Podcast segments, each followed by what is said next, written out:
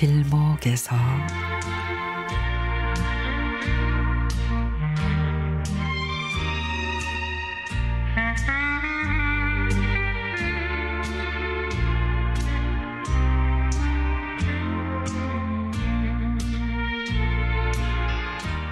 아침 일찍이 한술 뜨고 약속 장소인 북대구 아이씨로 갔습니다. 여러 번의 산행이지만 갈 때마다 마음이 설렙니다. 도착을 해서 회원님들과 인사를 하고 목적지인 백암산을 향해 차에 몸을 실었습니다.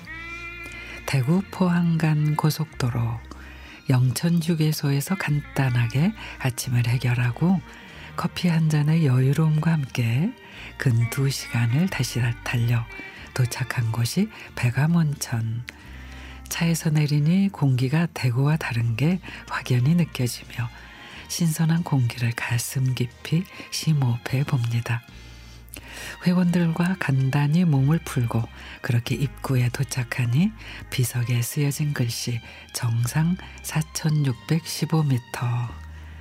그렇게 산행은 시작이 되고 앞서거니 뒤서거니 눈장난도 해가며 오르다가 중간 쉼터에서 잠시 목도 축이며 쉬다가 다시 또 산행. 골마다 졸졸 흐르는 물소리를 들으며 산 좌우로 펼쳐진 눈밭을 보며 정상에 도착했을 때의 그 느낌, 그 환희, 발 아래로 보이는 흰 백설의 장관들, 두 시간여 만에 정상, 심호흡을 한번 하고 사방의 자연을 가슴 깊이 만끽한 뒤 산 정상에서 먹는 그 라면의 맛, 국물에 밥 말아서 한 숟갈, 와 그래 이 맛이야. 꿀맛 같은 식사 후 정상에서의 사진, 모두 김치 찰칵.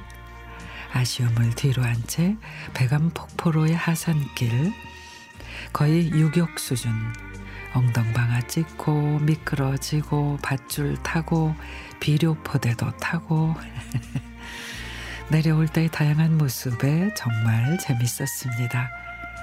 백암폭포에서는 잠시 얼음 아래로 흐르는 물에 세수 한번 하고 물 한 모금 목 축이고 다시 대구로의 귀향길, 오는 길에 또 빠질 수 없는 바다 횟집에서의 문어회, 그리고 소주 한 잔.